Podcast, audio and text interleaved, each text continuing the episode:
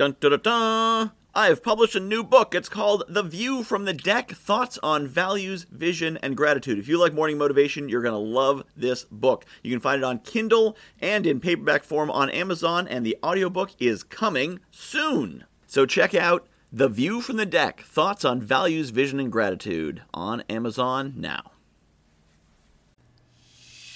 Good morning, my friends. You may, if you are like many people, worry that maybe you're not good enough. Maybe you're not as good as you need to be.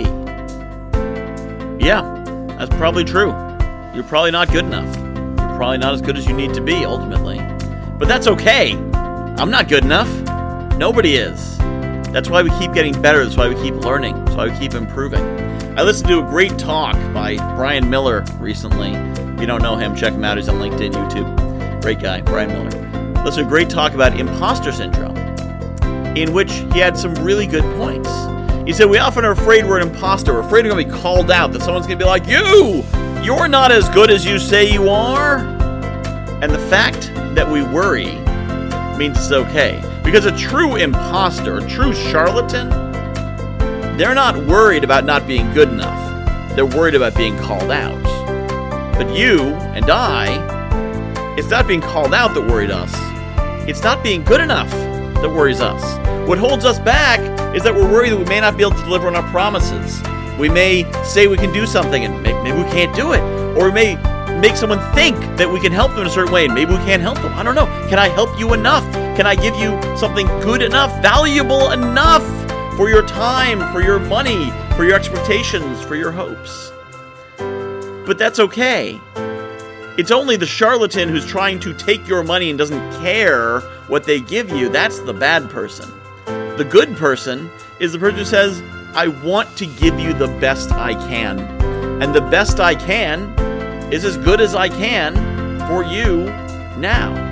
And that is all you can do. That is all you can give. And if you look around, you'll see plenty of people who really aren't very good at what they're doing and just don't care. They're not worried about imposter syndrome. They know they're imposters.